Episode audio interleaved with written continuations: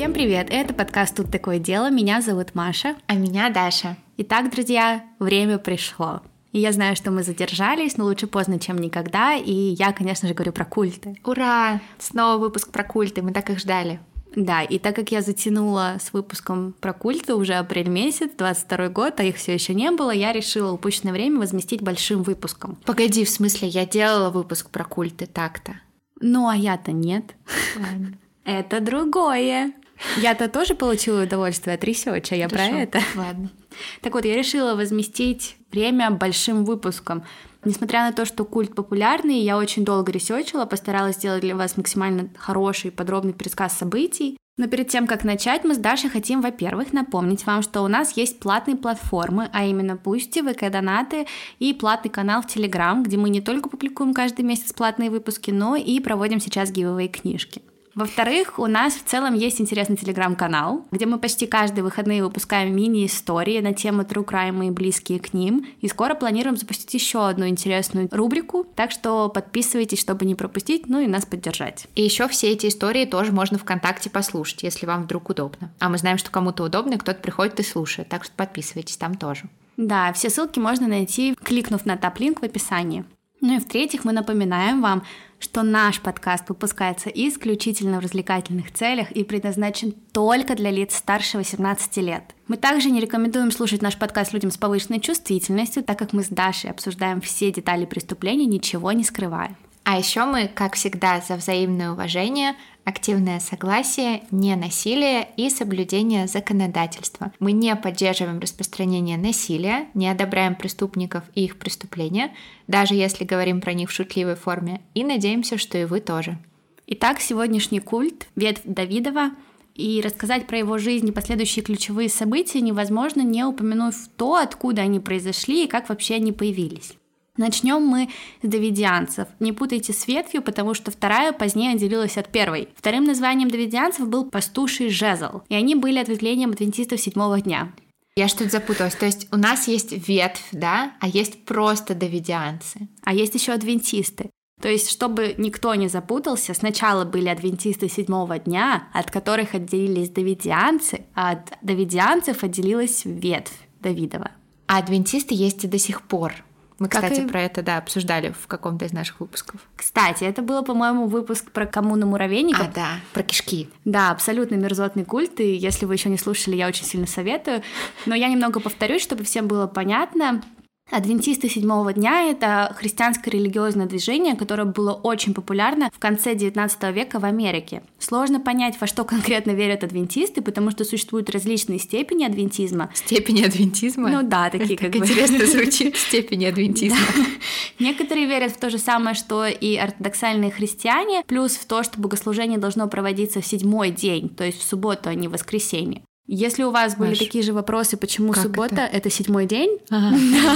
я была так же удивлена, как и Даша сейчас. Оказывается, что в Евангелии написано, что суббота это седьмой день, потому что Христос воскрес в первый день недели, в воскресенье. Поэтому суббота логично седьмой день. Окей. Группа адвентистов была основана Уильямом Миллером, который предсказал, что Иисус вернется в 1843 или в 1844 году. И вот они сидели и ждали пришествия Христа в конце 19 века.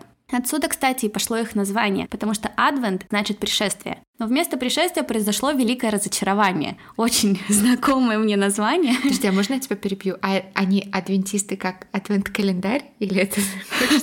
А, кстати, я не задавалась вопросом, может быть, адвент — это отчет к пришествию Да, может быть, адвент-календарь и адвентисты. Седьмого дня, кстати, да. Так. Ну так вот, произошло великое разочарование. Если без шуток, так правда назвали полное разочарование адвентистов седьмого дня, когда в 1844 году пришествие не случилось. Некоторые последователи Миллера стали обвинять, а другие стали заявлять, мол, им пришло видение, что вместо того, чтобы спуститься на землю, Иисус вошел в небесный храм. Мол, Миллер-то оказался вправ, просто пророчество его исполнилось не в физическом плане, а в духовном.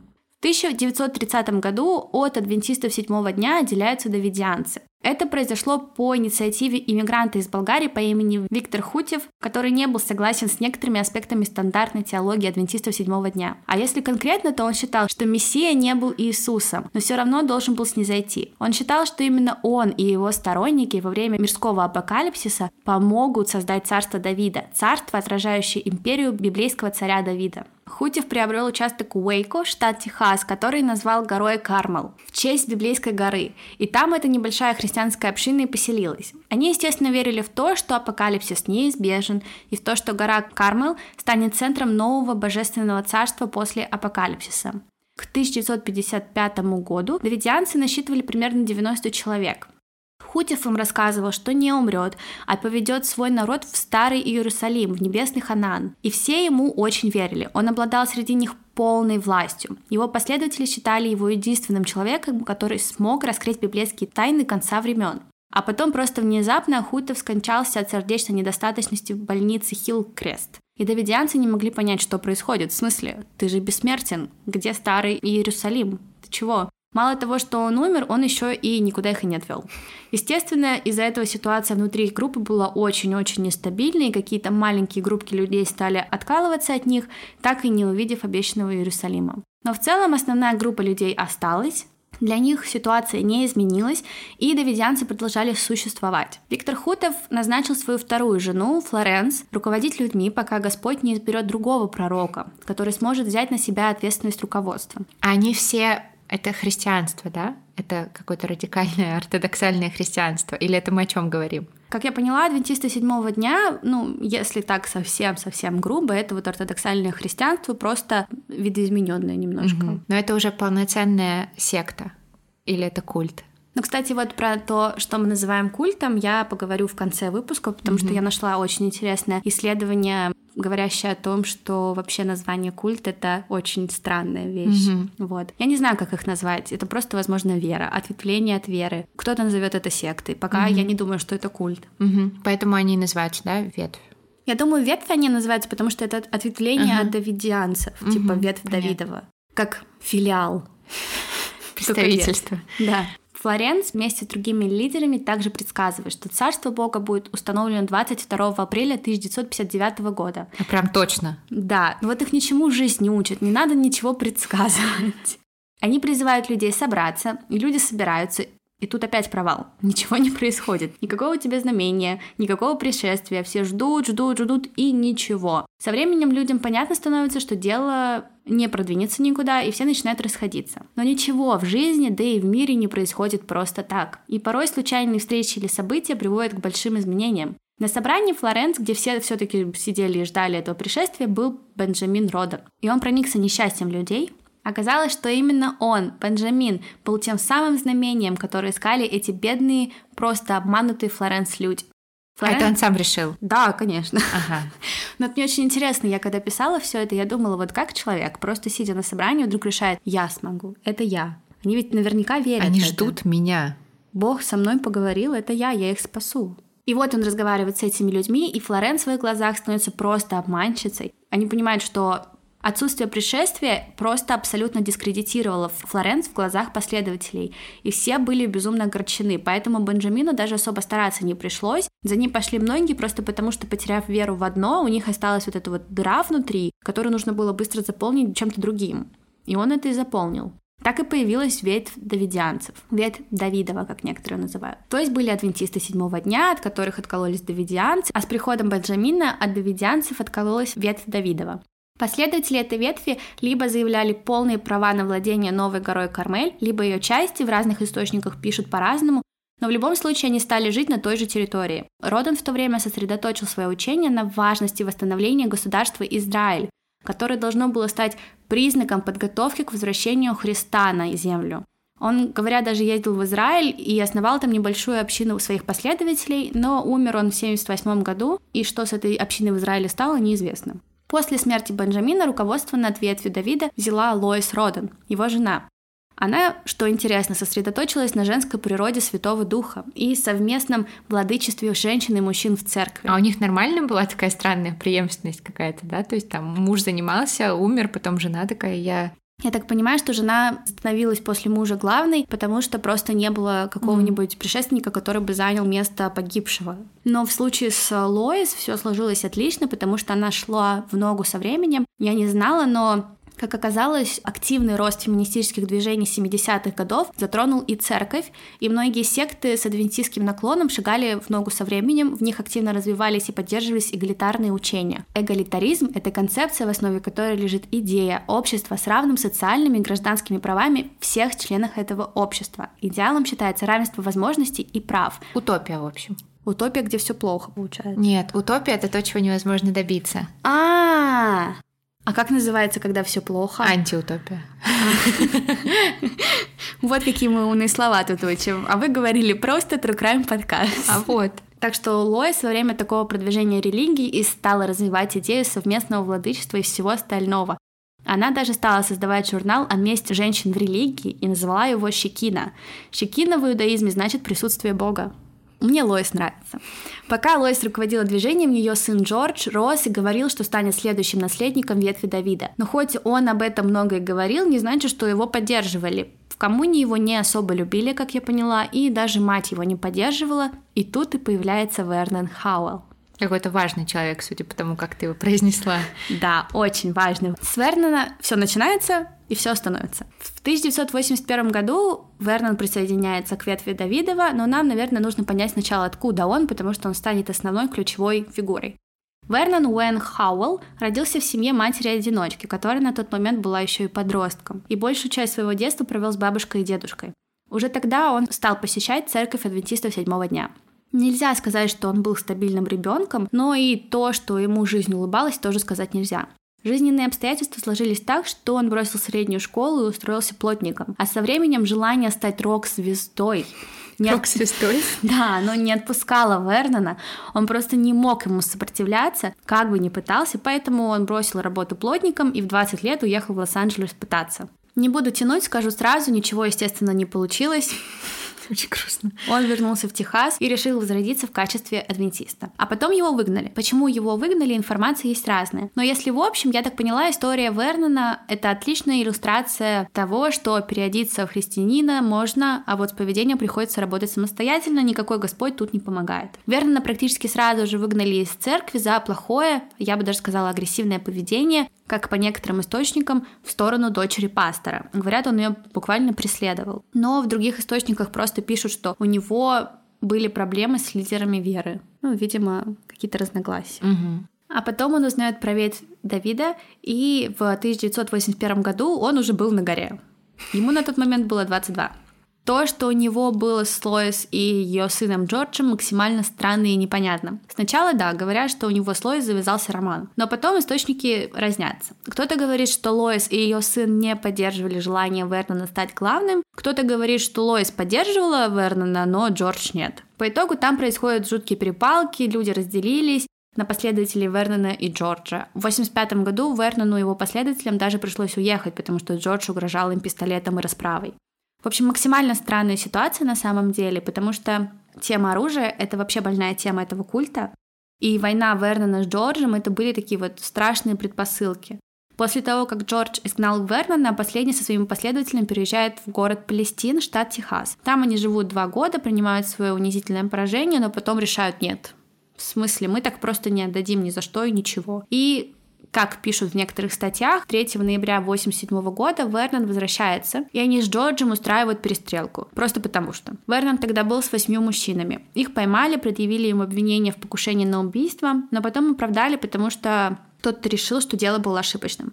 В общем, история супер странная. Вместо Вернона вообще посадили Джорджа. Оказывается, тот задолжал тысячи долларов неуплаченных налогов на собственность, на ту самую гору. И собственность планировали забрать, но Вернон ее как-то быстренько выкупил и не растерялся. А гора — это все еще земельный участок и ферма, да? То есть там ничего, в принципе, не добавилось. Они начали там строить дом, в угу. котором они будут жить и в котором все и закончится. Угу. То есть это был такой не маленький домик, это было такое прям, ну, достаточно крупное строение, как одна такая реально большая общага. Угу. Вот так это, наверное, можно Коммуна. назвать. Ну и в целом, на самом деле, не важно, что там получилось у них с Джорджем и Верноном, важно только то, что Вернон теперь главный, и он на горе. В первую очередь он решает изменить свое имя, и в 1990 году становится Давидом Корешем. Корешем? Угу.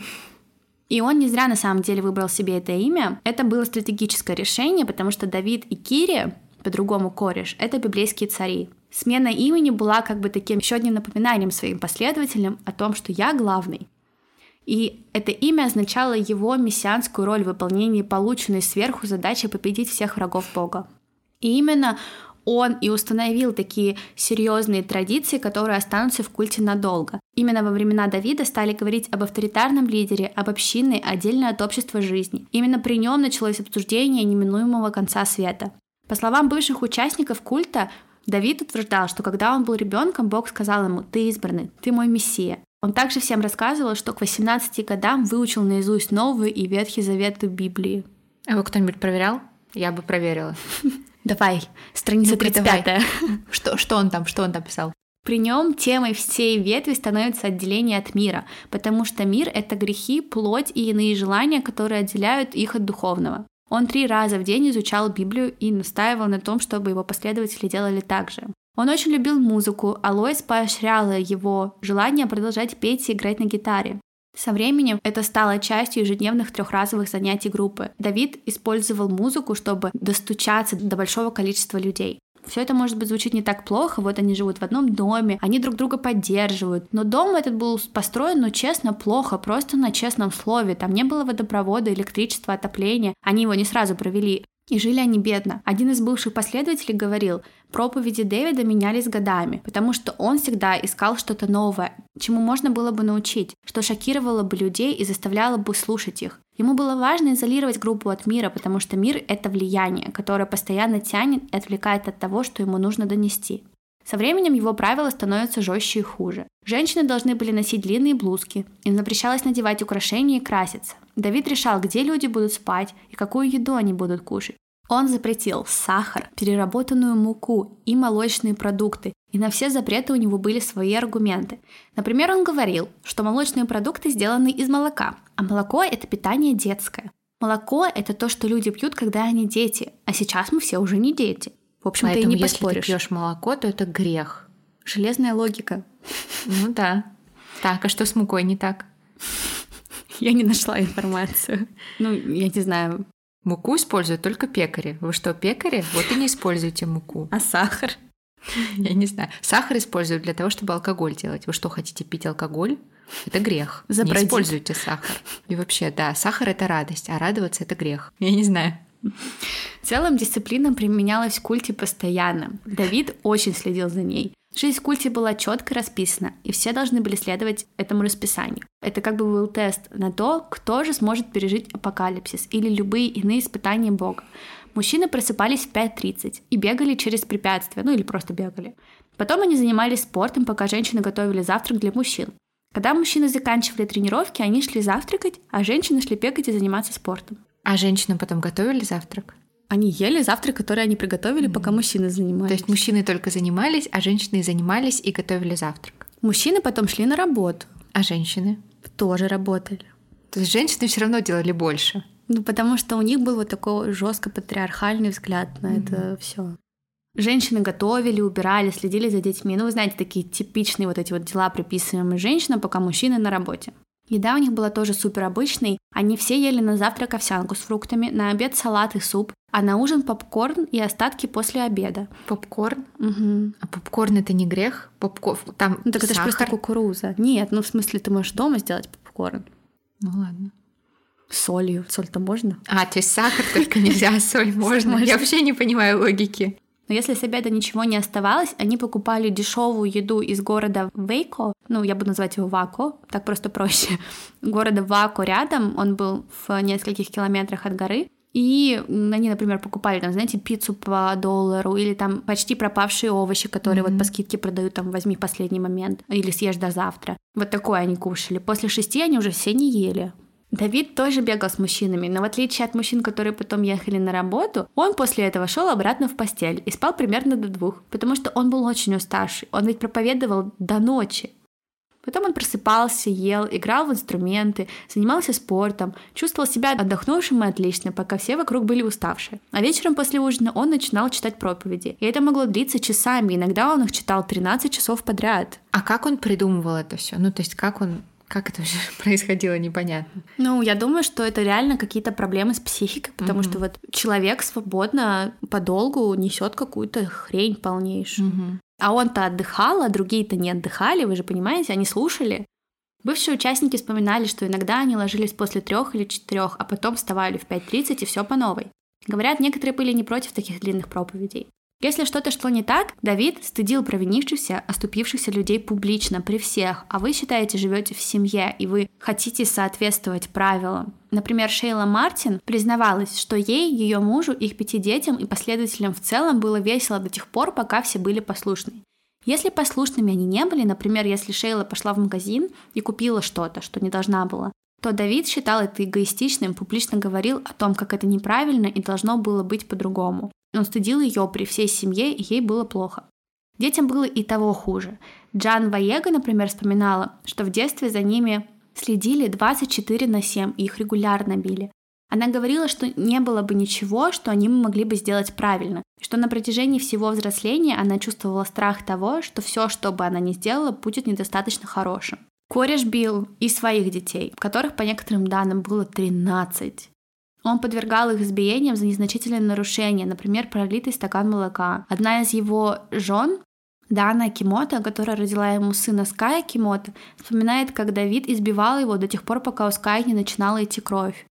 В интервью она сказала, если бы у меня была одна вещь, которую я бы хотела изменить, я бы отказалась от ударов. Я чувствовала себя злым человеком каждый раз, когда била своего ребенка. Но это было то, чего хотел и требовал от меня Бог. То есть и она тоже своего ребенка била? Все били. Вообще все взрослые люди в этом доме, они считались родителями всех детей. И все они как бы воспитывали и наказывали детей за проступки. И все били. То есть любой взрослый мог бить любого ребенка. Да. И вообще Давид не поощрял крепкие связи между родителями и детьми. Он считал, что такого быть не может. Поэтому, если ему казалось, что между матерью и ребенком тесная связь, крепкие чувства, он мог их разделить. Ну да, он считал, что такого быть не должно. Как я понимаю, я не нашла точного подтверждения, но если так логически предположить, скорее всего, это из-за того, что связь должна быть Богом. Угу. Или что мать... Или с ним. Ну да, что мать, привязавшись сильно к ребенку, потеряет такую крепкую веру в него. Он оправдывал это тем, что там ребенок должным образом не дисциплинирован, например. Потом он стал просить соблюдать целебат. Ну, как пишут в некоторых источниках, хотя там постоянно рождались дети, я не понимаю, как это происходило. Со временем он пошел по шагам других лидеров культа, которые мы уже обсуждали, и заявил, что вообще все браки могут быть расторгнуты, если он так захочет. И все жены могут стать его женами, если ему так захочется. При этом он как бы был официально женат на Рэйчел Джонс. И вы, наверное, спросите, ну как бы как Давид это оправдывал? Он объяснял человеку, что его жена ему больше не жена, она теперь жена Давида. Ну, то есть он говорил, твоя жена больше тебе не жена, я хочу, чтобы она была моей женой. До свидания. И у него было теологическое основание этому всему. Он объяснял это тем, что так как он имеет всю власть и вообще благословение Господа, право давать семя есть только у него. И если он решит, что вот, а эта женщина должна быть благословлена и получить святое семя, то ты должен радоваться, да, что да. я ее выбрал. Да, Ладно, мы такое уже слышали, мы такое уже знаем. Нас таким уже не удивишь. Ну да, но это при этом не значит, что все мужчины резко потеряли своих жен. Нет, на самом деле там были и дети, и семьи, и рождались, и жили. Просто со временем стали думать даже, что если Давид пригласил кого-то в дом и занялся с этой девушкой сексом, это почтительно. Хотя это своего рода насилие. Он также начал утверждать, что он мессия и что любые рожденные от него дети — это священные дети. Он заключил несколько незаконных духовных браков, Некоторые из его жен были несовершеннолетними. И вообще насилие над несовершеннолетними на горе Кармел было огромной проблемой. Бывшие последователи Дэвида утверждали, что он звал их к себе не только их жен, но и их детей, которые были подростками или моложе. Позднее еще несколько девушек из общины признаются, что Давид приставал к ним, когда они были детьми. Например, Кири Джоуэлл дала в 2003 году интервью ABC News и рассказала, что ее мать была одной из жен кореша. А еще она сказала, что когда ей было 10 лет, она тоже стала молодой невестой Давида. Ужасно. И она говорила, что у него было около 20 жен. Но он не сразу, да, к этому пришел, то есть тоже спустя какое-то время. Но мы тоже такое уже видели. Ну да, но на самом деле многие бывшие участники верят в то, что он был педофилом. Mm. То есть, возможно, это началось намного раньше. Mm-hmm. Возможно, просто он почувствовал себя настолько уверенным. Да, что ничего власти. не будет. Да. Угу. Ну и плюс все участники культа постоянно все, что он говорил, они как бы ели это спокойно. А, ну да, ты прав, Мгм, ты прав. мгм. И они очень закрыты, да, жили? То есть они там не выходили, не выезжали, жили вот в этом своем поместье. Нет, на самом деле они, многие из них работали в городе. А. Да, я потом это затрону чуть позднее, потому что Давида знали в городе в Вако очень многие люди, все хорошо о нем отзывались. Женщины жили довольно-таки закрыто, как и дети, но мужчины, в принципе, выходили. В целом, мне кажется, по моему рассказу понятно, что культ очень долго жил только тем, что внутри них, верил только в то, что было между ними, жили они в постоянных запретах и не обращали внимания на мир извне. Но со временем это стало меняться. Изначально Давид говорил о том, что апокалипсис произойдет в Израиле, потому что Израиль — это точка всего, это святая земля. Говорят, он даже хотел перевести весь культ туда, но не стал. А потом произошло то, что изменило ход его проповеди. И точка начала мирового апокалипсиса из Израиля переехала на гору Кармел. То Давид что там произойдет апокалипсис. в Америке. Ага. Давид стал говорить, что гора Кармел — это центр Вавилона. Вообще Вавилон — это древний город в Южной Месопотамии, столица Вавилонского царства. У меня сегодня такая прям религиозная лекция получается. Вавилон был важным политическим, экономическим и культурным центром древнего мира, одним из крупнейших городов в истории человечества и первым мегаполисом. Сейчас, я так поняла, это Ирак. Вавилон в Библии является символом чрезмерной заносчивости, идолопоклонства и неприемлемых культов, прежде всего храмовой проституции. Я не знала такое, ничего себе. Да, я тоже удивилась. А также коррупции такого корпоративного зла всего человечества. Он Корпоративное, древнее корпоративное зло, вот оно откуда. Да, он подавляет чистых и, и уязвимых. История, если простыми словами, такая. Если нас слушают те, кто верят, и я извиняюсь, если я в чем-то не права или неправильно толкую, поправьте меня в комментариях, тем нам будет это полезно знать. Но в целом, как я поняла, так. После Великого потопа все люди говорили на одном языке, и они решили построить огромную высокую башню, чтобы достать до небес. Они посчитали, что именно эта башня сравняет их с Богом, поднимет их до уровня Его. Богу это, естественно, не нравилось. Уже прошел Великий потоп, после которого люди, по его идее, должны были одуматься, перестать заботиться только о своих мелочных нуждах, но этого не случилось, этого не произошло. Люди возомнили себя равными ему. Они стали строить дома, стали работать и так гордиться тем, что у них получалось, что забыли наставления Бога. И Бог наказал их. Он сделал так, что все стали говорить на разных языках, и никто не мог понять друг друга. Естественно, в результате не могли строить свою башню. А потом все эти люди были разбросаны по земле, навеки обреченные и страдающие. И вот изначальный взгляд Давида на то, что все произойдет в Израиле, меняется. Теперь он своим последователям, которые, я хочу вам напомнить, верили каждому слову в Библии, он говорит им, Вавилон это США, но не думайте, пожалуйста, что он стал резко убеждать их, что вообще все организации и люди плохие из-за этого, и все эти бедные люди поверили ему и ополчились против мира. Нет, группа длительное время сосуществовала с городом Вако, и все у них было хорошо. Они не думали, что общественные структуры это плохо. Они просто думали, что всем этим структурам, да и обществу в целом не хватает духовенства, что ли, такого духовного богатства, духовных ценностей. И Давид стал говорить, что Вавилон — это же когда люди не понимают языки. Так вот, может быть, наша гора Кармел и подвергнется нападкам, потому что люди не понимают наш язык, они не понимают то, во что мы верим, они нас просто не слышат. И сахар едят, и молоко пьют, И муку. и муку тоже. Да, и что в любое время может произойти атака, к которой нам нужно начать готовиться. И они начали. Бывшие участники культа говорят, что все это было не агрессивно, достаточно безобидно. Но многие верят в то, что на горе все же велись антиправительственные обсуждения. И с одной стороны, это не воспринимается так плохо, если это просто обсуждение. С другой, это все же настроены очень против правительства люди, ведомые своим страхом апокалипсиса и победы зла. Люди, которые, скорее всего, будут готовы на все ради Бога и будут бороться. Давид стал рассказывать им, что в Америке появится другая группа людей, вести которой будет антихрист. Эта группа подавит все другие и начнет их пытать. В целом такая идея уже давно проповедуется некоторыми религиями и прописана в Библии, но Давида все же серьезно триггернула ситуация в стране, и для него все стало в разы серьезнее. Триггернуло его вот что. 17 сентября 1990 года журнал Times опубликовал статью, в которой он со ссылкой на администрацию Буша написал, что администрация хочет использовать ООН для построения нового мирового порядка. Концепция в целом всегда такая. Для того, чтобы появился новый мировой порядок, который будет работать, общество должно полностью рухнуть и потом быть построено с нуля. Ну, грубо говоря, разрушить старый и только на этой почве создать новый. Да, и Давид, и ветвь Давида восприняли это как, считай, тот самый Вавилон. Крах, который произойдет в скором времени. Это же все-таки все равно не будет так, как в Библии прописано, как-то метафорично более. Из-за искаженного восприятия мира он и его последователи по-другому воспринимали определенные новости, фиксировались на каких-то, возможно, менее важных новостях и раздували эти мелочи до непонятных размеров. Со слов всех, кто ушел чуть раньше события, к которым мы подбираемся, понятно, что Давид готовил своих последователей к столкновению и преподносил все так, чтобы все были готовы победить в надвигающемся апокалипсисе. Ну или как минимум бороться до самого конца. Например, по субботам им разрешалось расслабиться.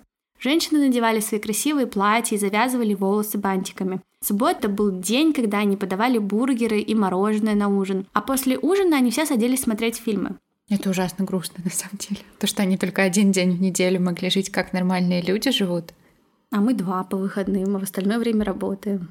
И вы, наверное, спросите, какого рода фильмы смотрели эти люди? Последние релизы, топ-200 по версии кинопоиска? Нет, они смотрели военные фильмы, и только их. То есть Давид создавал маленькую группу людей, готовых к апокалипсису и готовых себя защищать. Вся поданная информация воспринималась уставшими, перегоревшими людьми, которые, вероятно, от постоянных проповедей, физического и умственного труда, социально изолированные по большей части, не считая там тех, кто работал в городе и страха, эта информация воспринималась так, как надо было Давиду. Они, вероятно, уже и не раздумывали сильно над его словами, зачем. Устройство культа и предполагает то, что за них думает проповедник. И все эти люди понимали, что злое идет за ними, что оно охотится, и что скоро всех ждет апокалипсис. И когда ты в такое веришь, ты очень боишься. Видели, по мнению Давида, у него была задача истребить врагов Бога. То для того, чтобы кого-то победить, нужно иметь для этого средства, правильно? Нужно как бы иметь врагов и средства. Враги уже были, осталось средство. Поэтому, несмотря на то, что предыдущие лидеры были пацифистами, Давид начинает поощрять использование оружия, начинает проповедовать все более широкое распространение апокалиптических пророчеств.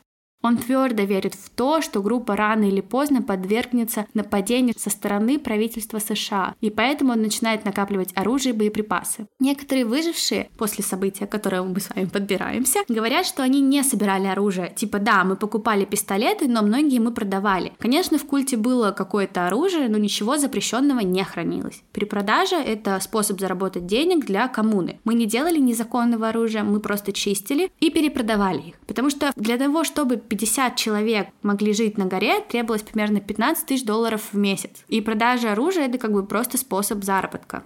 Но Бюро алкоголя, табака, огнестрельного оружия и взрывчатых веществ, Федеральное агентство Министерства юстиции США так не считали и до сих пор утверждают про обратное. Я буду называть их просто бюро дальше, но чтобы все понимали, кто они и чем они занимаются, быстрая справка. В обязанности бюро входит расследование и предотвращение различного рода преступлений. В нашем случае связанных с незаконным использованием, производством и хранением огнестрельного оружия и взрывчатых веществ. Как вы спросите меня, узнали о группе и об оружии вообще? Угу. Как об этом узнало бюро и мир? Из-за того, что они выходили в город, они рассказывали про это кому-то? Нет, началось все с бывших участников культа. Угу. Они вышли из культа и стали говорить, и все это было подхвачено прессой. Была такая Кири Джувелс, про которую я уже упомянула, которая после того, как ушла из культа, стала рассказывать про абьюз и про то, что это культ, который готовится умереть во время апокалипсиса, что они все живут на низком старте, все мечтают уже жить в раю. Появляется и другая семья, которая рассказывает о насилии над детьми, о многочисленных женах Давида и о горах оружия. И в мае 92 года заместитель начальника отдела шерифа округа Макленнон по имени Дэниел Вейнберг позвонил в бюро и уведомил их о том, что ранее к ним приходил представитель компании логистики. Человек был очень обеспокоен доставкой в резиденцию ветви Давидова посылки. Оказалось, что одна из коробок случайно повредилась во время доставки, и из нее выпали части оружия.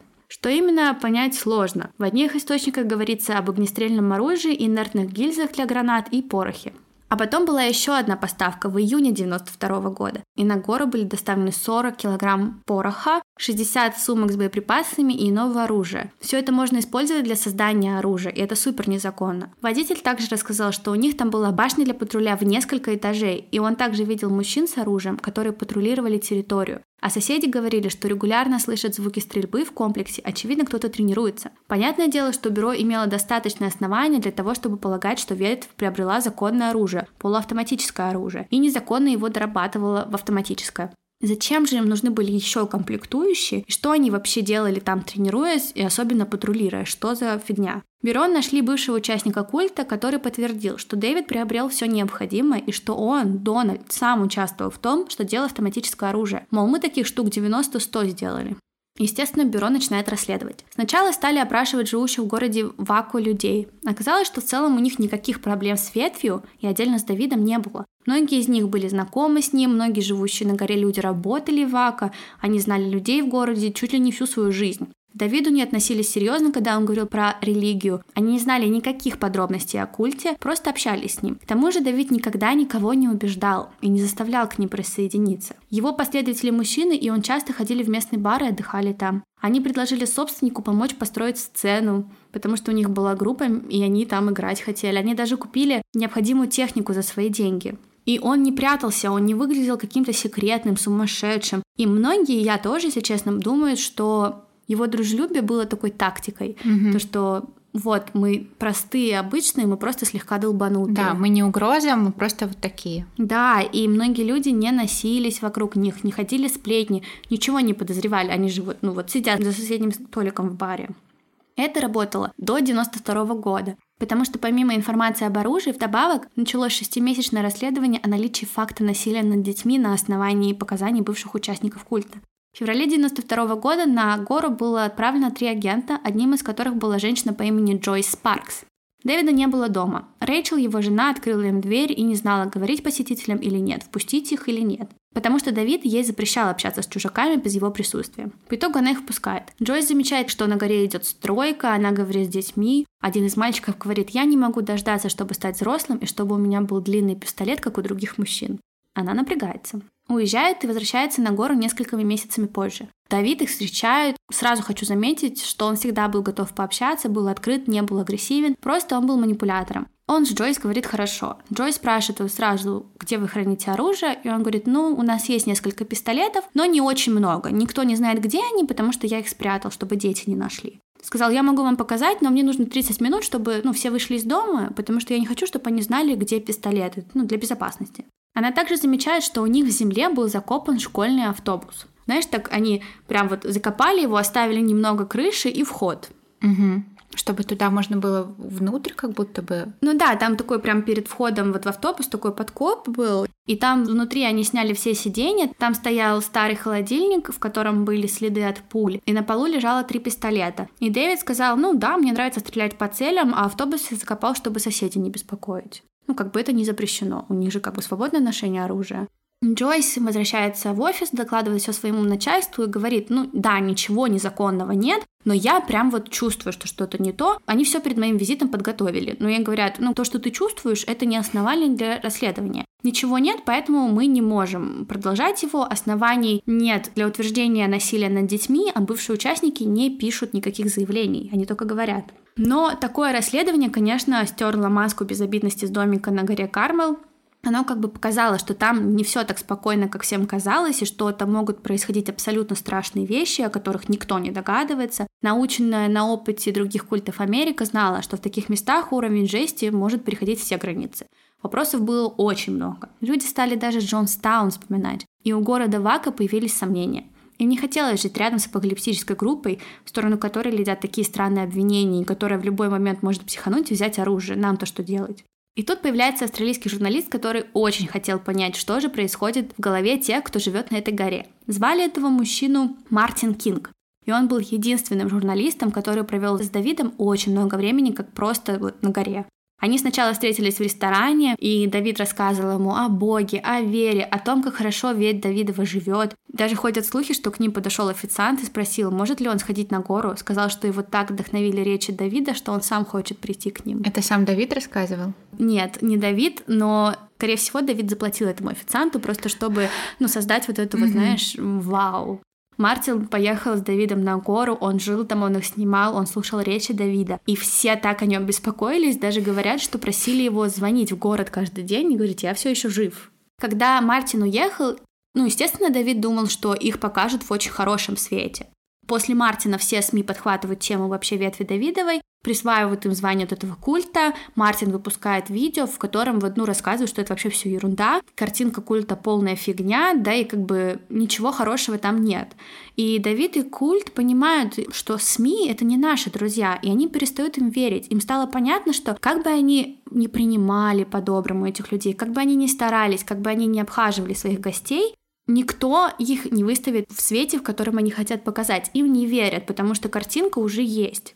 Но тут я также хочу встать на защиту СМИ. Да, для меня это необычно в нашем подкасте, потому что все же Давид не видел того, что некоторые происходящие в культе вещи это ненормально, что внутри ветви Давидова все же происходит жесть.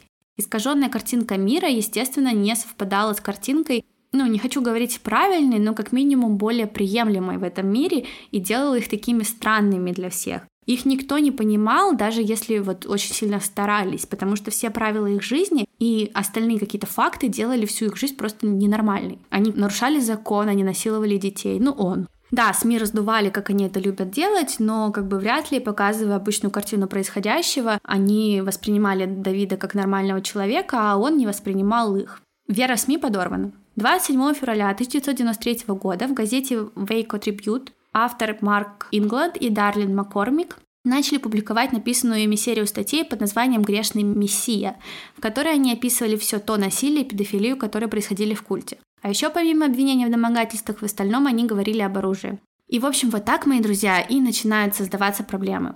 Группа, которая так долго была абсолютно изолирована, которая жила тихо, резко становится просто какой-то вот страшной сенсацией, если это так можно сказать, в Америке. Люди, бюро, отдел по защите детей, СМИ, все ими интересовались. И, конечно же, они запаниковали. Они стали верить Давиду еще больше. Вот они, те странные события, о которых он говорил. 30 июля агенты бюро Дэвида Гилера и Скиннер встретились с Генри МакКонахи, который пытался уговорить их поговорить с Дэвидом по телефону. Генри был участником культа, он занимался там оружием и часто бывал в городе. И он говорит агентам, ну поговорите вы с ним сначала. Но они не хотели.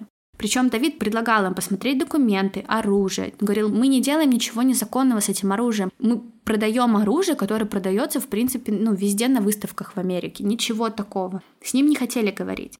Но при этом бюро решили, что пора начинать постоянное наблюдение за культом.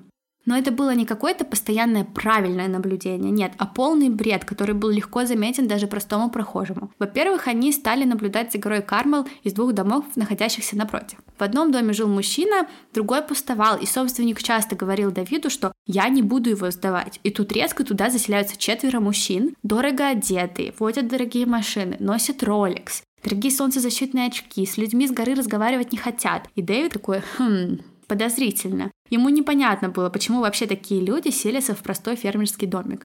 И он отправляет туда троих своих мужчин с пиццей, пивом, мол, добро пожаловать, соседи, абсолютно такой дружелюбный визит. Но мужчина открывает дверь так чуть-чуть, чтобы не было заметно, что происходит внутри, не дает им войти и максимально с ними так отстраненно общается. Через пару дней соседи приходят к ним. Это они так начали наблюдение, да? Понятно. Дальше хуже. Через пару дней соседи приходят к ним, и вместо того, чтобы просто ответить дружелюбным каким-то актом, на их акт дружелюбия, они начинают осматривать все вокруг и задавать максимально странные вопросы.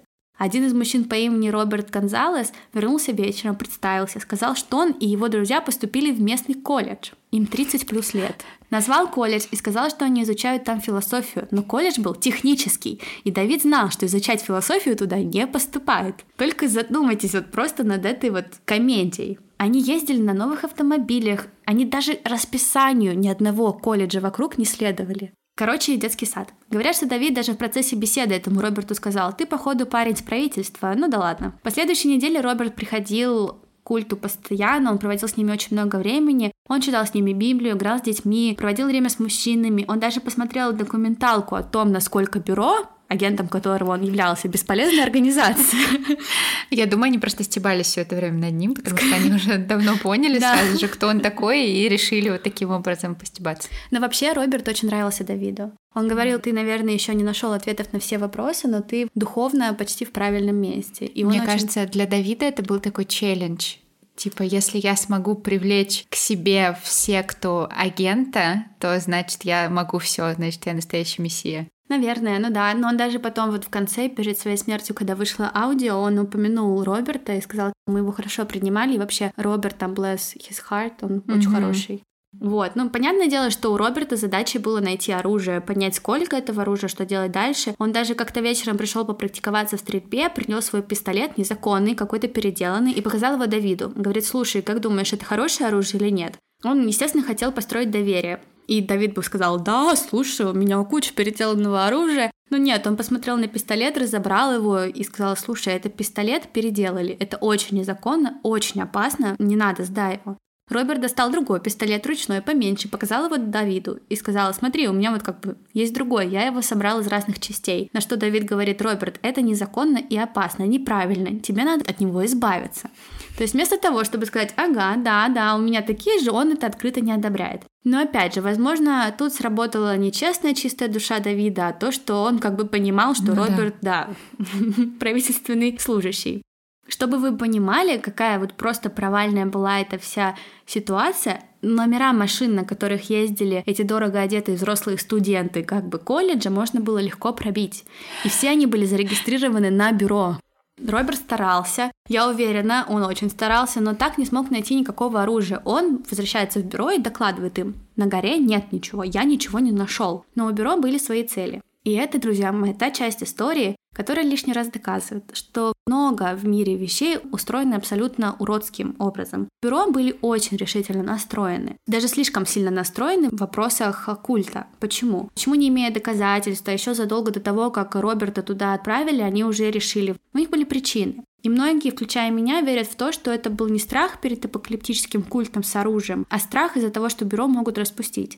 Оказалось, что в середине 91-92 годах Несколько темнокожих агентов бюро подали на бюро в суд за дискриминацию. И это были не первые звоночки. До этого были другие скандалы. Например, у них был агент, который работал под прикрытием нацистской организации. И он даже набил себе тату с незаконным изображением. А потом, когда он вышел из этой задачи своей, он отказывался свести эту тату, хотя бюро даже предлагало ему это сделать за их деньги. Его активно, очень активно продвигали по службе, а он фоткался со свастикой демонстрировал это очень гордо. Да, максимально странно. И в другой раз был похожий с Давидом случай, но там была просто маленькая семья, которая верила там в какие-то свои апокалиптические моменты, и жила там на краю просто леса, и они напали на них, убили детей, и да, и родителей просто... А какие у них там были основания? Никаких. Были огромные протесты, там просто ужасный был скандал. В январе 93 -го года выходит программа, которая обсуждает все проблемы этих бюро и говорит, его в скором времени не станет. Бюро просто не выполняет свои функции. И уже даже до этого у бюро урезали бюджеты. Естественно, не хотелось потерять бюро. И те, кто им управляли, боялись пересмотра бюджета в марте. Они понимали, что это планирование максимально важно, и им нужно сделать какую-то героическую историю для mm-hmm. того, чтобы их оставили. И тут ведь Давидова, как удобно. Но чтобы вы понимали, насколько все было провально, не считая уже даже подсадных агентов и Роберта, который так отчаянно пытался, но ничего не нашел, 23 февраля бюро решает, что у них достаточно оснований и информации для того, чтобы начать свою операцию. Для того, чтобы высадить своих вооруженных агентов на горе и арестовать Давида. У них был ордер на арест, они планировали все сделать красиво, а мерзительный факт, они называют свою операцию шоу-тайм, то есть шоу начинается. Но бюро отрицает этот факт. Они говорят, нет, шоу-тайм мы использовали для типа обозначения начала нападения, начала самой операции. Кодовое слово. Да, угу. но все название операции было «Троянский конь». Ну, так а вот. троянский конь это то, что они так хитренько внедрили своих агентов, про которых все сразу же было понятно, или что? Провальный троянский конь. Ну вот, у них запланировано время. Понятно, что все это должно быть максимально секретно, и никто не должен об этом знать. Все знали. Ну, видно срезы бюджета ага. и, как следствие, маленькие зарплаты сотрудников побудили к тому, что один из них продает информацию о дате и времени операции журналистов. Мол, сегодня будет рейд на горе Кармел. Хотя говорят, что это была даже не утечка, что еще хуже, а мол, само бюро связалось с некоторыми журналистами для того, чтобы в тот день, в назначенное время, они были на месте. Ну, журналисты и фотографы, потому что как сделать что-то героическое... А, если никто не видит. Да. Понятно. Ужасно. Мало того, что ветвь осознает, что происходит уже длительное время, и что это хорошо не кончится, бюро созывом этих журналистов не помогает себе с фактором неожиданности. Потому что утром 28 февраля в составе 76 агентов с ордером на обыск и ареста в кармане они отправляются на гору. Они уверены в том, что все пройдет отлично, потому что время было такое, когда все мужчины в культе должны были уйти на работу или на стройку, которой они занимались на горе такой вот эффект неожиданности. Но они не учли того, что несколько дней шли дожди, и стройка была приостановлена, и почти все мужчины были дома. Произошла еще одна заминка. Один из журналистов останавливает доставщика и спрашивает у него дорогу к горе. Сказал, что он потерялся, а ему туда нужно прибыть вовремя, потому что там будет какое-то очень важное событие. Сказал случайно. Он ведь не знал, что этот мужчина участник культа. И этот мужчина разворачивается, бежит домой и предупреждает обо всем Давида. Мол, началось, апокалипсис, тот самый день пришел. Во многих статьях говорят, что у людей на горе, у ветви Давидова, было примерно 45 минут. Другие утверждают, что на самом деле куда больше, потому что с момента, как Роберт пришел к ним, они понимали, что что-то будет. Mm-hmm. Они готовились и говорят, что у женщин даже было время сшить своим мужчинам что-то похожее на бронежилеты, что-то очень такое непрофессиональное, но безопасное. Mm-hmm. Вот машины подъезжают, агенты выходят, и по словам одного из них, они сразу же услышали выстрелы. И это я вас подвожу к тому, о чем спорят во всех статьях, подкастах, документалках, да везде. К вопросу, ответ на который мы никогда не узнаем. Кто начал первый? Да, да. Кто начал первый, бюро или давидианцы? Угу. Каждая сторона, естественно, говорит, что начала другая. Агенты бюро рассказывают свою историю, утверждая, что, мол, как только вот так сразу выстрел, мы высаживаемся с наших автобусов и все, нас стреляют. Но если быть честно, я думаю, что первыми стреляли все же бюро. И даже не дело в том, что там они боялись тех, кто проживает в культе. В группе были агенты, которые должны были высадиться первыми и разобраться с собаками. На горе проживало несколько маламутов, и это были собаки детей, они были безобидными. Но по мнению бюро, которое собиралось арестовать только Давида, Собак нужно было, очевидно, устранить. Собаки не были агрессивными, их кормили, о них заботились дети.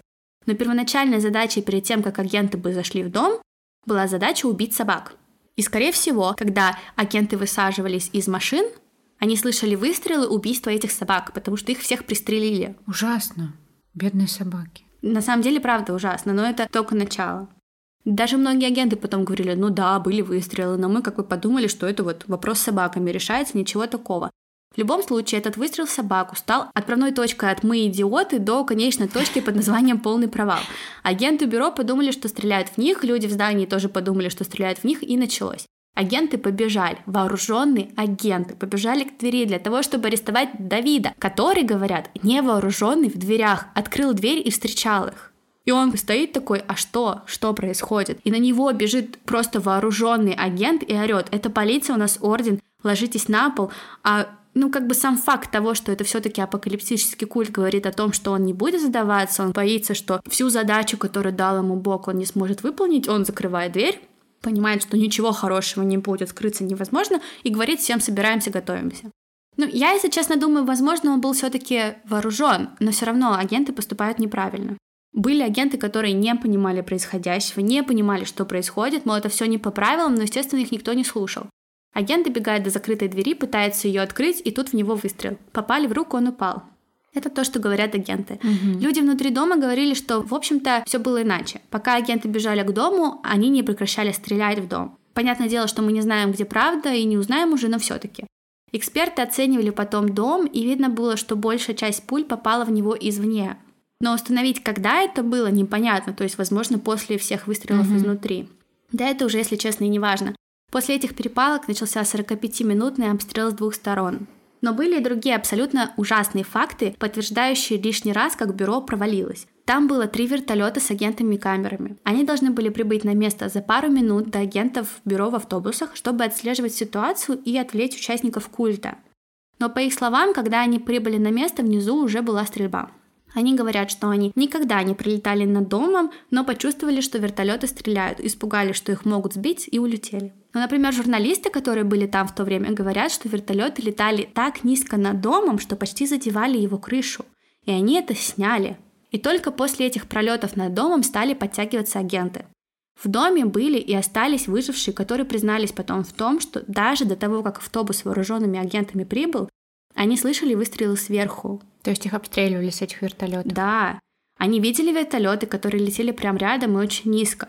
В резервуарах воды на водяной вышке, вот этой вот четырехэтажной, угу. там были пули, которые не могли прилететь снизу, что говорит о том, что стреляли сверху. И многие из выживших говорят о том, что три человека погибло именно из-за стрельбы с вертолета. То есть прилетает вертолет, никаких еще обстрелов нет, и они просто стреляют безобидным участникам культа. Исследуя тело погибшего человека, который на момент смерти находился как раз-таки на четвертом этаже вышки, были найдены следы от пули, летящие как бы сверху. И даже выжившие дети после всего происходящего во время работы с психологами рисовали картинки, на которых люди стреляют с вертолетов. Угу. Ну да, значит, точно стреляли. Ну да, то есть агенты врали много и буквально обо всем. Угу. В результате 45-минутной стрельбы погибло два агента бюро и шесть участников культа, и многие были ранены. После того, как все закончилось, участники группы позволили зайти в дом двум мужчинам, чтобы забрать трупы. Это были юристы, которых наняла мать Давида, для того, чтобы представить его во всем происходящем.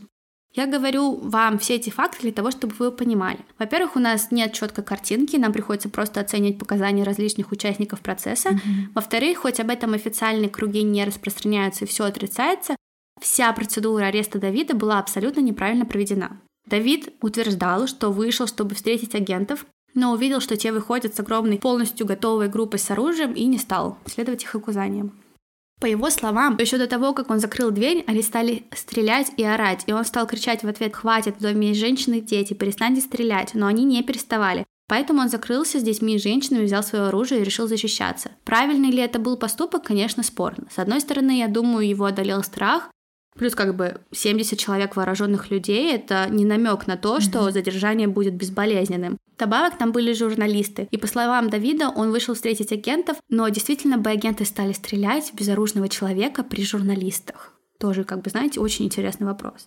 Все же Давид — это отрицательный герой этой истории, и он совершенно ненормальный лидер культа. И когда официальные лица, которые обычно решают с культом разобраться, они должны сделать это правильно, найти правильный выход и подход и работать с этим человеком правильно. А этого не было произведено. У них был орден не на всех участников культа, а только на Давида, и они могли просто его арестовать. Люди, живущие в городе Вака, говорили, что Давид все время был в городе. Они просто могли взять его в городе. В любой момент. Да. Почему они тогда напали на дом? Зачем они это сделали? Медиа, чтобы выглядеть героями. Ужасно. Он даже бегал каждый день по одной и той же дорожке. То есть они могли его просто утром арестовать и все. Вдобавок говорят, что начальник бюро запланировал пресс-конференцию до того, как рейд вообще начался. О том, как бы рассказать, мы такие молодцы, мы взяли Давида, который там вел апокалиптический культ, прикинь. Бюро настолько были уверены в своей там победе, если это можно так сказать, они не установили никаких медицинских пунктов. Они думали, все пройдет хорошо. Они просто после этого тащили и везли пострадавших сослуживцев около 8 километров до города. Ужасно. А если бы это был ребенок внутри здания? Они говорили, мы принесли конфеты для детей, Что? чтобы их успокоить. И тем не менее они кидали световые бомбы в дом, которые могут быть опасны, потому что они нагреваются сильно. Они стреляли 45 минут, и они не потрудились привести врачей.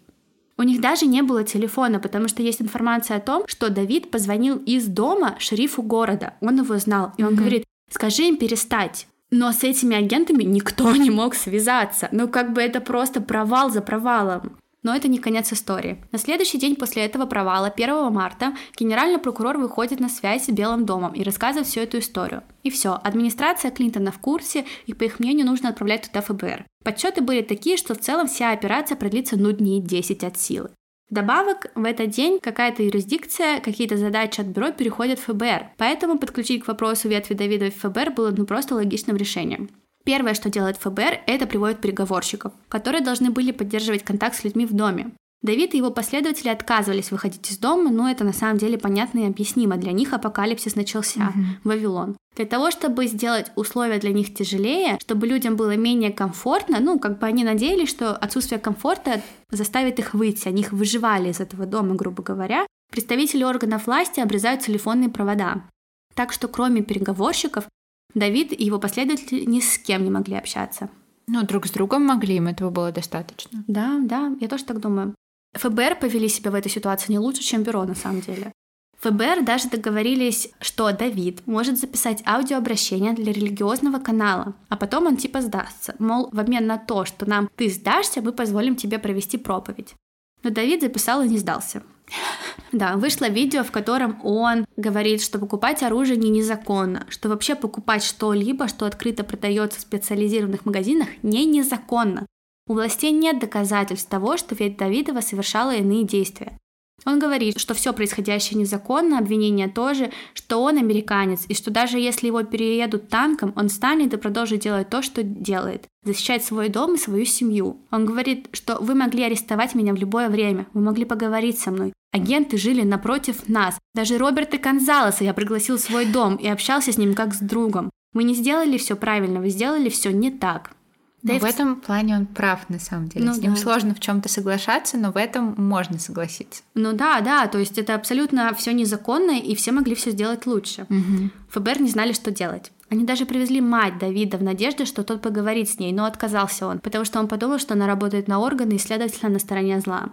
Многие переговорщики думали, что он наслаждается полученным вниманием и поэтому хочет сдастся. Ему обещали интервью. Они даже договорились, что Давид начнет рассказывать о своей вере по местному радио, и каждый раз ему будут выделять время в эфире, если он будет выпускать детей. Он говорил, что он работает над манускриптом и не хочет сдаваться, потому что знает, как только вы меня заберете, вы меня закроете в тюрьме и заставите замолчать. В эти первые дни он выпустил примерно 21 ребенка. Психологи говорили, что в каждом из них сидел ужасный, просто всепоглощающий страх. Эти дети, если и не подвергались физическому или сексуальному насилию, а многие подвергались, физическому все подвергались, сексуальному mm-hmm. непонятно сколько, но все же они видели очень много того, что детям знать не нужно, и их психика была к этому не готова. Они боялись тех, кто их спас, потому что им говорили, что эти люди убьют их. Их пугали даже такие вещи, как смыв туалет, потому что у них на горе не было воды. Они пользовались старыми методами, они не знали, что такое это. 5 марта, а все началось 28 февраля, Специалисты ФБР, проанализировав ситуацию, написали, что вариант развернуть конфликт, как это сделало бюро, он не рабочий, он неправильный. Это приведет только к еще большим смертям, и проблемы не решит, потому что вся суть культа — это стоять до конца. Специалисты писали, не давите на этих людей. 7 марта ФБР просит Дэвида выпустить еще детей, на что он отвечает отказом. Говорит, что он выпустил всех, кого мог, и что рядом с ним остались его дети, которые останутся с ним и не уйдут. По основным данным в здании оставалось 85 человек. 8 марта Давид созванивается с шерифом, и шериф говорит, что в городе хотят, чтобы все решилось хорошо, что они все знают Давида и не думают о нем плохо, что все очень переживают, и что шериф хочет отправить в дом молоко для детей. Но за это молоко Давид должен выпустить еще детей. Но молоко им нельзя пить. Для детей, детям а, можно. детям можно, да. Давид бесится и говорит, что выпустил только что для ребенка, но ничего не получил взамен. Это чушь. Молоко все же доставляют, и в молоке жучок. По сути, у Дэвида с ФБР и переговорщиками просто жутко много разговоров, и все пытаются выбить из него хоть что-то, но он как бы ни на что не соглашается. Ведь даже отправила видеозапись ФБР, где каждый из членов группы выступил и сказал, что нет, меня не заставляют оставаться здесь, я считаю, что я делаю все правильно.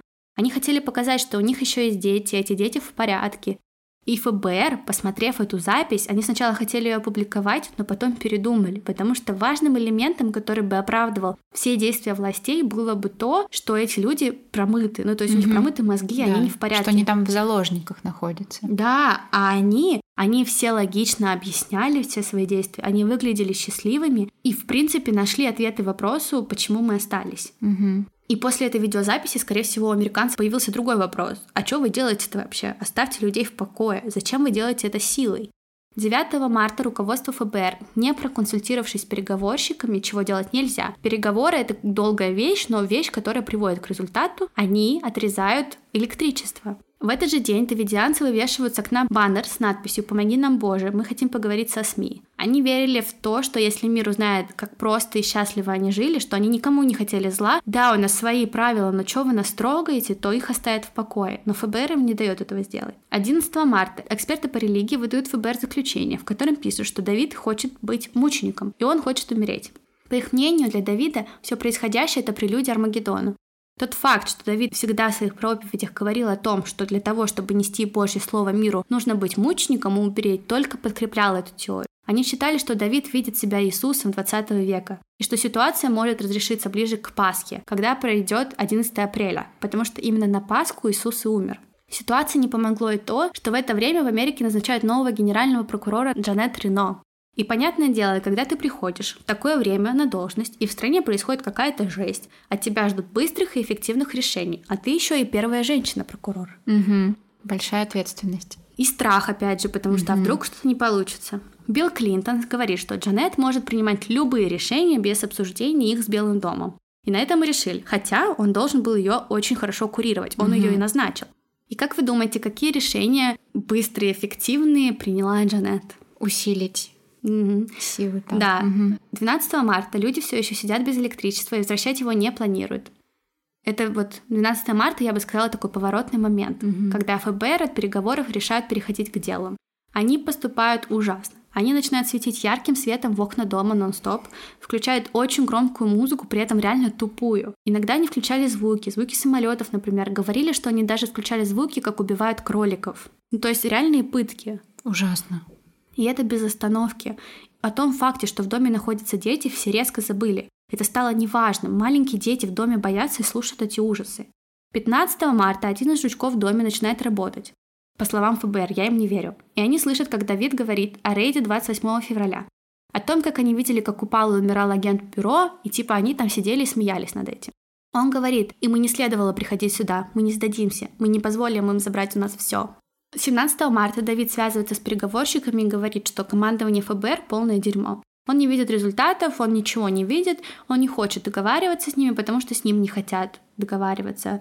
Просто их веру хотят сломать. Говорит, что он отправил детей, сделал первый шаг, а ФБР только врет и не выполнила ни одно из своих обещаний. Приговорщик говорит, Давид, мы все понимаем, но ФБР теряет терпение. На этом этапе по всем документам и следствиям понятно, что ФБР не просто не хотели слушать переговорщиков и сотрудничать с ними. У переговорщиков, если были какие-то продвижения, ФБР резко их просто обрывали. Угу. Ну, то есть, например, переговорщики о чем-то договариваются, они отключают электричество. Угу. Или не выполняют. Да. Вот, например, весь март шли бесконечные переговоры, ошибки, там, обиды, еще что-то. И весь март Давид говорил, что пишет книгу, но ему опять же не верили.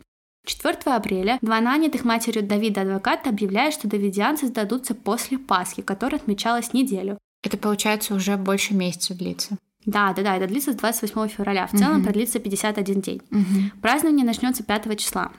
9 апреля агенты ФБР обводят территорию вокруг дома колючей проволокой. 16 апреля участвующие в операции агенты связываются с генеральным прокурором и спрашивают, могут ли они использовать слезоточивый газ в отношении тех, кто Что? в доме. Напомню, в тысячный раз там дети и женщины. Они не агрессируют, они просто сидят заперти. То есть они не стреляют? Джанет говорит «нет». А потом она говорит «а вы можете объяснить мне, зачем это? У вас есть основания? А какие будут последствия?»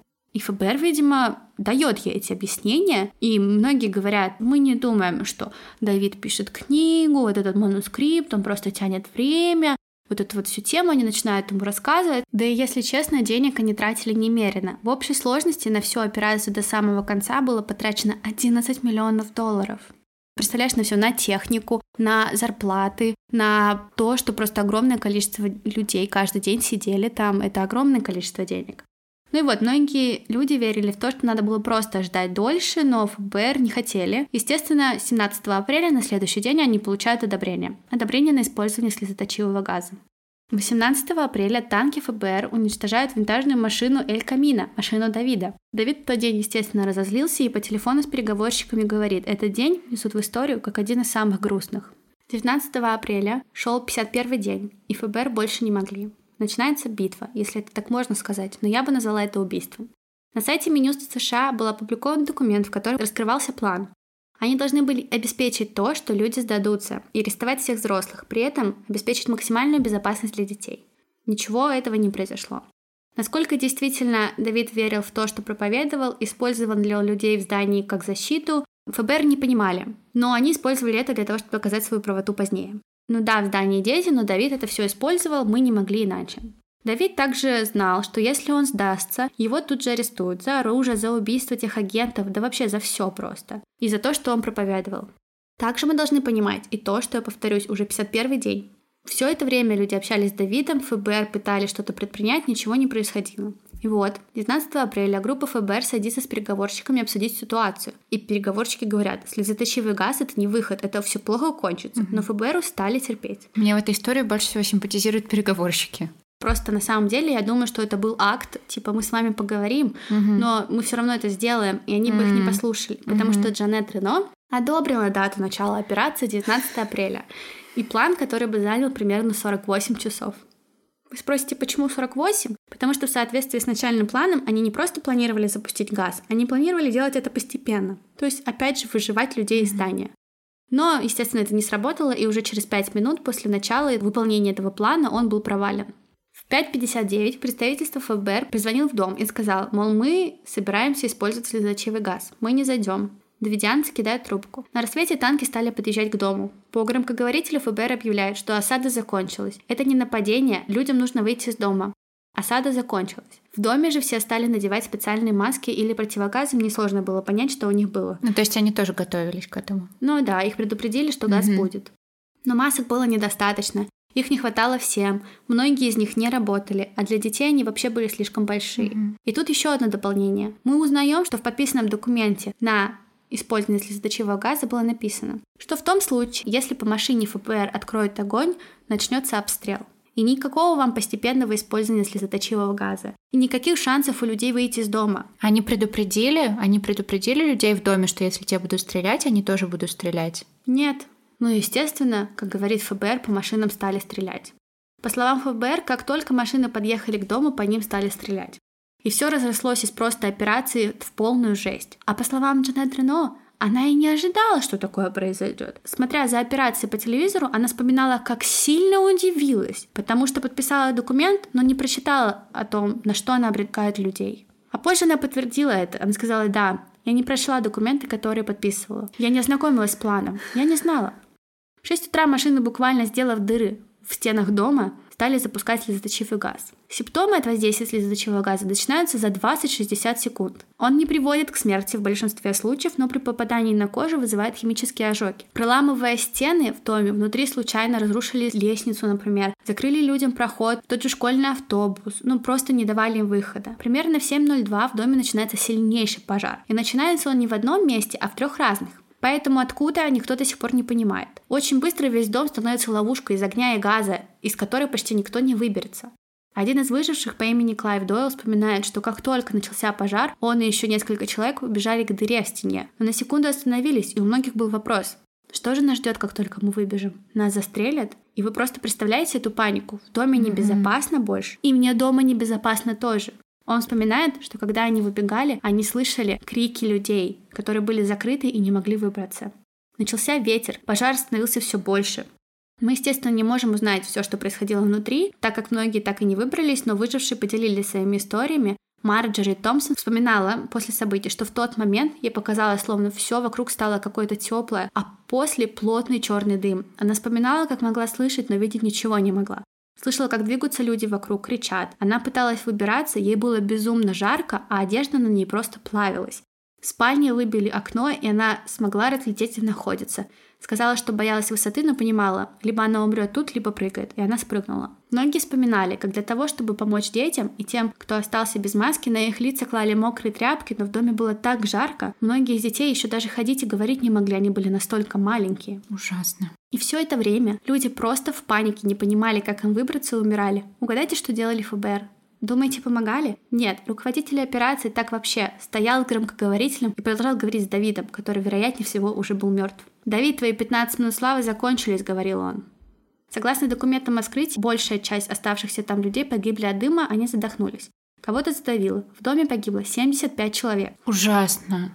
Тела 26 детей достали из обрушившегося убежища через несколько дней после того, как погоревшие части дома остыли. Многие из них и даже не смогли опознать. Они так и остались безымянными.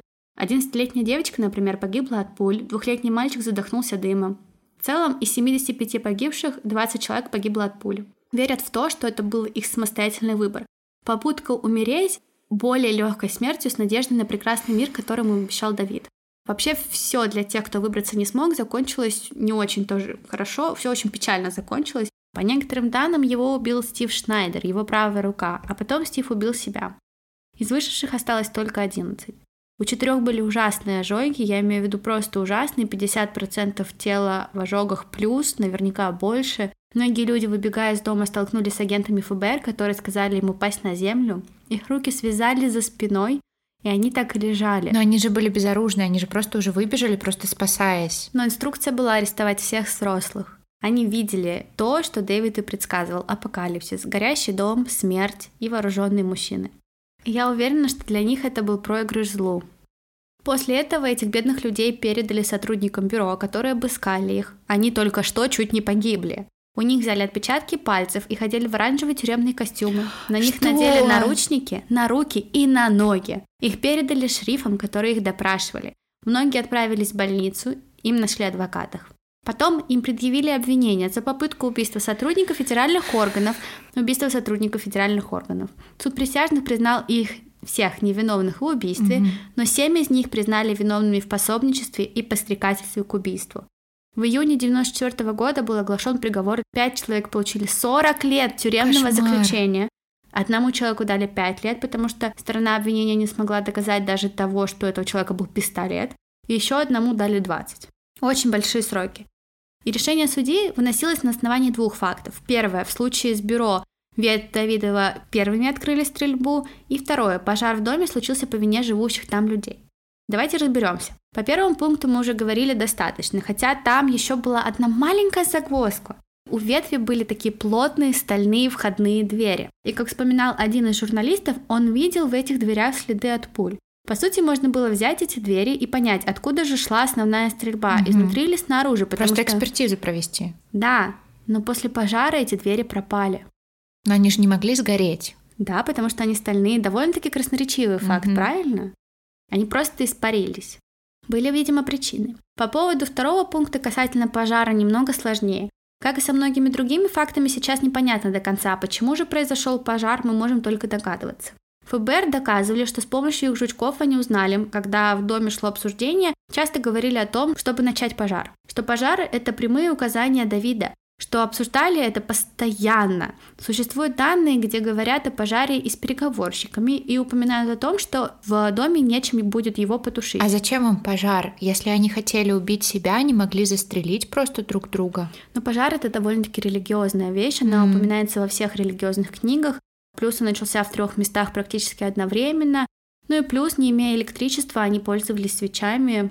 Угу. Дом был построен на честном слове, легко воспламеняющийся материал дешевый. Угу. И все-таки, возможно, это была паника, возможно, это было что-то религиозное, возможно, они так решили себя убить. Но многие выжившие в один голос твердили, что убить себя, закончить все таким образом не было планом культа.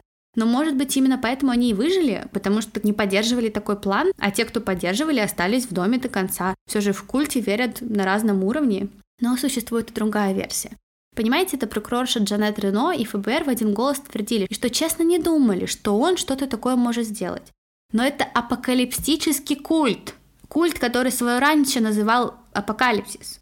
Это люди, которые жили годами и думали, что будет конец света. Как и можно готовились такое... к этому, да. к возможному нападению. Ну просто, вот, либо вы очень плохо работаете, либо вообще у вас отсутствует какая-либо оценка здравой ситуации. Некоторые также говорят, что вместо слезоточивого газа, который используется федеральными агентствами, ФБР могли использовать гранаты военного типа. Такие гранаты с газом, они быстрее распыляют газ, но при этом они также безумно быстро нагреваются. До такого состояния, что человек не может взять в руки и выкинуть на улицу. И такие гранаты вполне могли начать пожар. Плюс пожар, как бы ужасно это ни звучало, вещь удобная, потому что уничтожает какие-либо mm-hmm. доказательства. ФБР, ясное дело, отрицает это, но верить в этой истории правительственным органам опасно. Они так часто меняли свою историю, говорили, мол, мы не знали, что такое произойдет. Потом они стали говорить, ну если люди хотят себя убить, мы не можем их остановить в этом. А потом Билл Клинтон просто ужасно. Он выступил и сказал напрямую, я был бы удивлен, если бы кто-то выдвинул предложение об отставке прокурора. Почему это она должна уходить в отставку, если какие-то религиозные фанатики решили себя убить? То есть она прямо признала, что она подписала документ, не читая его, просто подписала. И на ней, грубо говоря, лежит ответственность за гибель этих людей. А потом он говорит, ну и что, такого с кем не бывает. Да, это же религиозные фанатики, она-то тут при чем?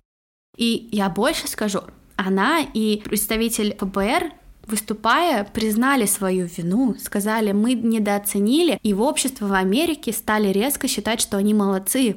Они же признают свою вину, они здраво оценили ситуацию, а вот представитель бюро, выступая, сказал, мы все сделали правильно, и американцы его за это осуждали. Такое чувство, что там не было этих погибших детей в огромном количестве людей. А знаете, что произошло позднее? В 99 году появляются новые доказательства, которые подтверждали то, что во время атаки ФБР использовали легковоспламеняющиеся химикаты.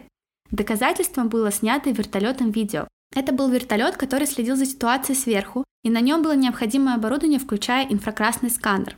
И там на этой записи слышно, как один из агентов ФБР запрашивает разрешение использовать химикаты потому что с газом не получилось. Через 9 дней после этой видеозаписи ФБР-агенты клялись, что они этого не делали. Они также утверждали, что с их стороны не было стрельбы, мол, вообще ни разу за все дни не, не стреляли. Бюро стреляло, Куль стрелял, мы нет. Оказалось вранье, потому что эти видео были проанализированы, и там увидели, что были выстрелы. Анализом занимался мужчина по имени Карлос Гиаглиоти, и он нашел всему подтверждение. В апреле 2000 года был назначен суд, и вот сюрприз. Карлоса находят мертвым в его кабинете. Он был здоровым, 42-летним мужчиной. Не было следов взлома. Не было вообще следов. Ну его убили, его точно убили. Я тоже так думаю. Карлос не только анализировал новые материалы, он также консультировал юристов, представляющих семьи погибших в судах, на огромные миллионы долларов. Журналисту из Вашингтон-Пост он сказал, что полностью расследовал дело, знает, что случилось, и был готов рассказывать своему другу все, что произошло. Проведя часы за работой, он увидел как минимум 57 выстрелов, сделанных в тот день в дом. Он также смог различить на крыше у водяной трубы семь точек, которые, по его мнению, были снайперами ФБР. Кошмар. То есть они ждали, что кто-то да. выйдет, чтобы убить. Его смерть была обозначена просто как смерть от естественных причин. В его комнате нашли пакетики терафлю и говорили, что перед смертью он себя плохо чувствовал. И вот вам деталь из фильмов. На его похоронах присутствовало пять неизвестных мужчин в костюмах. Они ни с кем не разговаривали, и после того, как церемония закончилась, просто встали и ушли. Это те студенты-философы, наверное. Кстати, может быть, да. После смерти Карлоса было проведено новое расследование, в результате которого ФБР и бюро полностью оправдали, сказали, что они ничего не знают. Вот, и для многих история Вака – это показатель злоупотребления властью. По большому счету, общественность восприняла окончание осады как историю сумасшедшего культа, получившего заслуженный конец, подобный массовому самоубийству в Джонстауне. И даже та фраза Билла Клинтона, президента, про то, что правительство не несет ответственности за решение кучки религиозных фанатиков, говорит о многом. Но в целом история Вака сделала такую более масштабную вещь, и если мы все-таки с вами будем говорить дальше про культы, мне хочется заострить на этом внимание, потому что она заставила задуматься американское общество, да и в целом общество мировое, о том, что же все-таки такое культ. И здесь я приведу вам перевод статьи журнала Vox. Средства массовой информации, как правило, узаконивали рейд ФБР на гору Кармел, несмотря на катастрофический исход, потому что Вака был культом, как они говорили. Да и я несколько раз употребляла это слово в этом выпуске. Но существует мнение о том, что термин «культ» слишком часто используется для делегитимизации и принижения религиозных практик, которые не вписываются в практику христианскую или в практику протестантскую. Об этом рассуждает доктор Меган Гудвин, научный сотрудник Северо-Восточного университета, которая специализируется на религиях американских меньшинств. Она говорит, что такой термин – это мейнстрим для описания этих выходящих за нормы практик и не применялся бы против более авторитарных религиозных групп, она отмечает, что сам термин «культ» вызывает споры в научных кругах. Многие предпочитают более нейтральные термины типа «новые религиозные движения». В интервью Vox она сказала, что ее основная шутка на эту тему звучит так. Культ – это религия или сообщество, которое вам не нравится. При этом реальность грустнее, потому что политические последствия определения чего-либо как культ реальные и часто насильственны. В конце концов, не существует стандартного способа определения культа. Определение культ чаще всего является эстетическим оценочным суждением такой религиозной группы, которая кажется странной, а все-таки не академическим названием. А когда дело доходит до опыта ветви Давида, принадлежащей к устоявшейся религиозной общине, предшествовавшей корешу, это обозначение становится еще более запутанным, потому что это не только он. И в конце концов, многие выжившие участники осады сообщают, что их вера, наследие кореша по-прежнему важны для них. Означает ли, что игнорирование их опыта, как опыта членов культа с промытыми мозгами, уменьшает их собственное право делать выбор в отношении веры? Гудвин также отметил, сопротивляясь термину «культ», я не утверждаю, что Давид Кореш не сексуально эксплуатировал свою общину. Я предполагаю, что использование термина «культ» для описания отделения Давида Вака помогло бюро решить, что сообщество и конкретно Давид были иррациональны и удерживались против их воли, и что их нужно было спасать. Но это было не так. И этот вопрос также поднимала религиовед Кэтрин Вессингер в недавнем эссе для Conversation. Когда журналисты и сотрудники правоохранительных органов, писала она, используют термин «культ» для описания религиозной группы, это проблематично. На самом деле исследования показали, что после того, как наклеивается ярлык «культ», группа с большей вероятностью будет считаться незаконной и опасной. Тогда правоохранительным органам будет легче атаковать группу с чрезмерными военизированными действиями, а общественности будет легче возложить всю вину за любые смерти на предполагаемого лидера культа. Тот факт, что было так легко принизить кореша и его последователей как недостойных жертв, добавляет она, значительно облегчает обществу принятие их смерти. Религия является конституционно охраняемой категорией, и идентификация секты вака-давидианцев как культа ставит их вне защиты государства. После случившейся трагедии также писали о том, что все-таки это был культ личности, а не какое-то ответвление веры, в которое люди имели право верить. Но на самом деле до сих пор существуют отделения, которые верят продолжают исповедовать вот эту вот немного иную веру давидианцев, то есть продолжают участвовать в группах ветви Давида. Некоторые из них полностью отрицают учение кореша, некоторые из них продолжают, но в целом это все. Но здесь просто очень сложно, потому что мы можем, да, разграничить секту и культ, и у нас был про это выпуск, да, как разграничить секту и культ, и в какой момент секта превращается в культ, и мы там разбирали, да, вот эти составляющие. А здесь выпуск о том, как важно не определять что-то как культ, потому что это сразу же накладывает определенные предрассудки у нас такие, да, логические шаги, последовательность. Ну, да. ну, то есть, возможно, если бы не было этого нападения, ну, классификация культа, она бы ну, вообще, на самом деле, она и так подходит к ним. Это все-таки был культ. Да. И, и там совершались ужасные насильственные вещи. И Давид просто в силу своих каких-то... Жажды власти своей, да. да, да. да. Он унижал, принижал людей, не давал им нормально жить. Да. Но Тут, как бы, наверное, все-таки про определение культ говорится в рамках реакции общества извне на то, что происходит внутри. Да, грубо говоря, действие должно быть равно противодействию. Но вот здесь нет. Здесь явно, да, слишком переусердствовали и абсолютно ужасно поступили по отношению к людям. Потому что здесь, мне кажется, что люди, которые были в этом культе, они не часть этого преступления, они жертвы этого преступления, по сути. Да, и по сути вообще всего, что происходило, можно было избежать. Вообще всего. Угу. Его просто могли арестовать. Одного человека человека, да, и там его ближний круг, например, если, да, они там сильно участвовали в этом во всем. Да, но у них даже не было доказательств. Мне кажется, что к смерти всех этих людей приложили все, начиная от президента да. Билла Клинтона, заканчивая... Этой теткой прокуроршей. А ну она вообще включительно, да, это вообще, вообще просто ужасно. она да. не сделала ничего, что нужно да. было сделать. Еще Хотя ответственность бы... никакой не понесла. Кошмар. Ну ты что, она призналась, что ну да, я не прочитала документы, мне очень жаль, я не хотела. Ее все простили, потому что это кольт. Кольт это плохо, сказали они. В общем, вот такая история. И наш первый и, наверное, последний такой большой выпуск.